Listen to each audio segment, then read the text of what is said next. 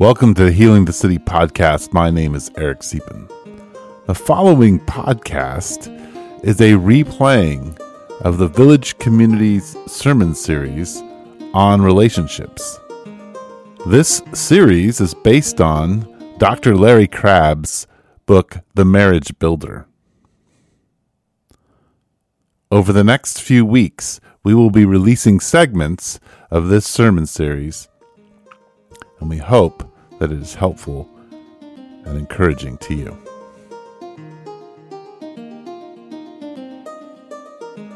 All right, so the first thing they're going to answer is just quickly how they met and got married and tell a little bit of their story. Yeah, no, that's easy. So we met uh, in graduate school at the University of Arizona. Um, we had both just moved to Tucson, uh, Tamaki a year before I did, and um, we formed a friendship there.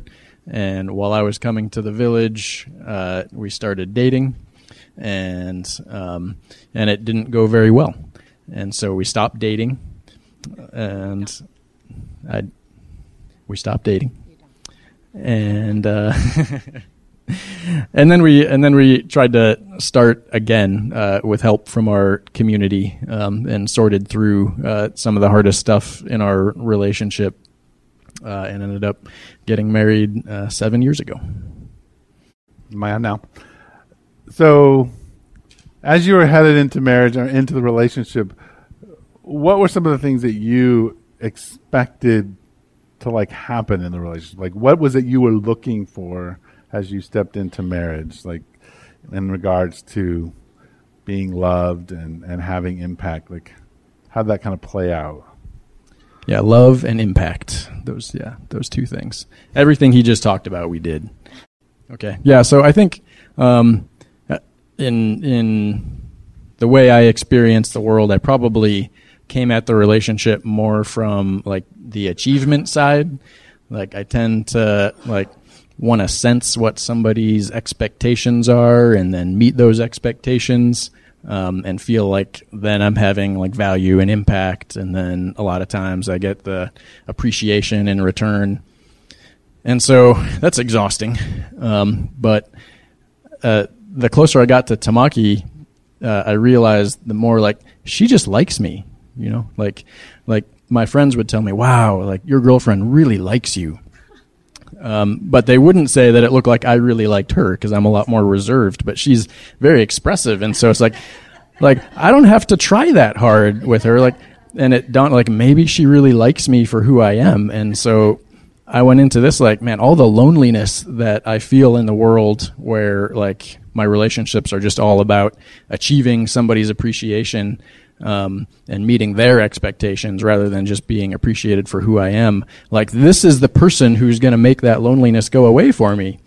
Um, and it feels, you know, secure too, in the sense that I think I'm having a good impact on her too. Like it, it was something that I could do without, um, you know, really, really trying hard. Uh, and so that was kind of what I expected to happen in the marriage, is like, I'm going to have this place at home where I can feel loved and important without um, having to pull things together and make it happen uh, on my own strength. Okay. So I think I, I've always believed the world is a little bit better place if I don't, if I'm not in it. So if I don't exist, like world's a little bit peaceful, more peaceful, nicer, kinder, maybe less loud. So I come from that background. So I really wanted Ron to enjoy me for who I was, and I that would give me the reason to exist. I'm okay when he's laughing at my silliness or joke. I have reason to exist. I am okay. I'm cherished and loved, and I'm safe for being who I am. So I was hoping that would happen every day, every minute of our lives. I still sometimes expect that. Can I share the example? Yeah. Yeah. So, uh, th- th- you know, this kind of thing, it's not easy for us, or hard, I should say, it's not hard for us to come up with examples. Like yesterday, we got invited to a party, um, and Tamaki said, uh, yeah, we'll be there. Right? And And I was like, well, did you tell him that you're not going to be there? Because I knew that she had plans. And she's like, well, no. And I was like, well, why not? And she's like, oh, well, I, I don't think, you know, planning for like the number of burgers they're making, I don't think it's going to throw that off very much. And I was like, Tamaki, that's not the point. like, like in her head, nobody at this gathering was going to notice that she wasn't there, except insofar as it affected the logistics, right? It was, so her presence there, uh, in her head wasn't, wasn't important. Um, and that's kind of, it seems like what you're saying, how you experience the world generally. Yeah. Yeah. It still happens. So like if there's like group things happening, I might not go. Because me going doesn't really, or not going doesn't change the plans. If I, you know, make a plan with one person, I would go, because then if I don't go, the plan is over. But yeah, so that's how I sometimes operate, and like, yeah. That answer question? Yes, that does. So can you guys talk a little bit about, once you got married, just how those two ideas played out in your marriage a little bit? Okay, I'll start. Um. Yeah, so uh, there there are some disappointments that happen sometimes. Um, I think, um, well, I guess it, it might be better just to to talk through like a recent example where, like, if I'm not meeting Tamaki's uh, expectations of being constantly loved, she tends to to eventually revert to anger. Right. And so it, it comes out, it comes out as annoyance and anger. So for me, like, I'm expecting, all right, my wife is this safe place. She's always going to love me. I don't have to work hard to achieve it. And then I get like hit with some mean comment and, and like my whole world crumbles down. Um, and all of a sudden I've got to like pull things together and figure out, uh, how to, how to make the relationship work. Um, so. So, like last weekend, oh, yeah. um, uh-huh. we were on our way to talk about marriages with Village couples, and it was a morning meeting, and mornings are hard for me. So uh, it was a Sunday, and typically Sundays for me are like restful and relaxing, um, but I had to drag myself out of bed, and I got up on the wrong side of the bed, and I'm like, I've got to pull things together for this meeting, because this is not necessarily, you know, I don't feel like this is my safe place. Like, I've got to be ready and on the ball there and, uh, um, you know, put my energy into the relationships I'm about to, about to engage. So I'm just walking around not acting particularly engaged or kind with my family, and especially with my wife. And time is getting a little close. So Tamaki said, what did you say? You know, it's nine thirty, right? Yeah, just like that. We were meeting at ten. He hadn't showered. It was fair. It, it was fair. But but it didn't feel good. It felt like my one like place to be groggy and uh, not a paragon of wisdom and masculine love. Um, like like I lost that. And so I responded, I think, with just probably more anger, um, but also more just withdrawal, right? So I pulled away, um, and I think that tends to intensify things for my wife. It's quiet, but you can see the anger.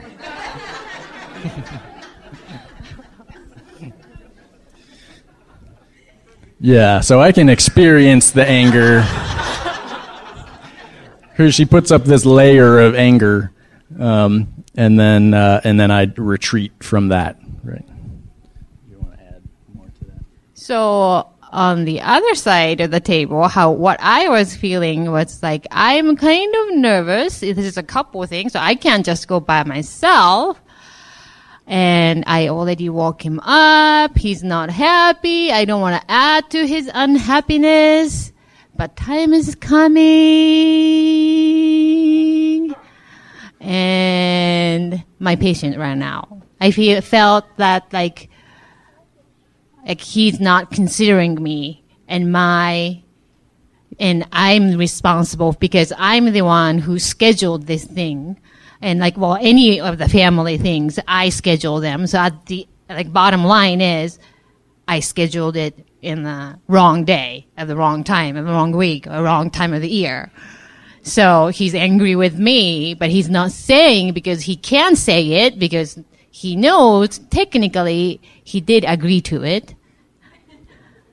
But he's really angry with me. So I am not being loved at all. Could could you guys just quickly talk a little bit about how Jesus enters into those things for you and your marriage as you guys have walked through that in the last seven years or in this most recent example? Yeah, so I think um, over the years, with the help of uh, people in our community kind of reflecting what it is we're doing, like we kind of, we've been able to find that balance beam. Um, and I think for me, like it really, like the big thing I think for me was realizing like it's not about feeling like Jesus uh, loves me and tells me I'm significant, because that feeling just isn't there when I'm getting yelled at by my wife. So it's a it's a terrible feeling, right? And really what keeps me engaged with her, even though like I'm engaging that that anger, is is the belief, right? That I believe Jesus is here with me. I believe that God is at work in us, in our marriage. And like, he is going to reconcile this issue that we have. And it's up to me to just follow him into what he's calling me to. So, um, so I can just keep engaged, right? I, when she says something with a little edge to it, you know, my, my gut reaction is to respond with some like justification for why that's not deserved and why I was just wronged, right? Because I was I was being, you know, perfectly righteous in that moment. But um, just believing that Jesus is my foundation, even if it feels at the at that moment like I don't have a foundation, allows me to just pause for a moment and think, all right, like what is my wife thinking or feeling right now? At the deeper level, like what is she afraid of that is having her like attack me? Right? And I guess, I don't know, for me,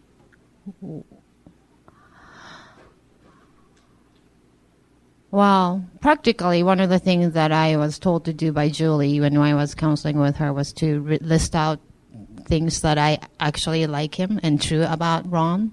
So that I can, when I'm angry, look back at my own words, what I'm feeling, which is actually pretty helpful. I have looked at that. It's flagged.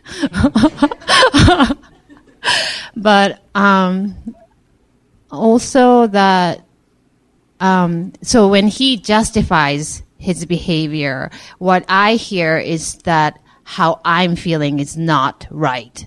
It's not appropriate. It's wrong way to feel. But believing that God put me to feel and be emotional, and like my colorful emotions are part of what God created me to be. And knowing that, that then I can hear his justification as just justification. Kind of, in a sense that, like, you know, I can be frustrated and not wrong. I can frustrated and yell at him, and that's wrong. But so the only way, I guess, I'm working on like more kind of detecting my feelings, my emotions before it starts. I'm going to therapy for that. But that makes it like a lot easier, because even before it enters in my head, I'm already feeling. I go, so sometimes like that practice, I've been going for like what, a year and a half, almost two years. And it's helped me to know what I'm feeling before I actually know it, if that makes sense. What does Jesus have to do with that? Oh, and like, yeah, Jesus has to do with that is that I used to feel like the, every time we have marital problems, you know who's going to therapy? And I used to think like, you know, that's kind of feels like annoying and unfair, because I feels like I'm the bad guy and I'm the only one who's doing something wrong and it has to be fixed. But I'm submitting to Jesus' will just, I think Jesus is giving me the time, money, and all, like, you know, people who babysits my babies to be able to work on myself. He wants to be emotional, but he wants to, for me to choose how to express that emotion in this marriage so that he can maybe someday feel the same way and join me. Thank you guys for letting us in a little bit into your marriage. So, yeah, give it a hand. Thanks. It was awesome.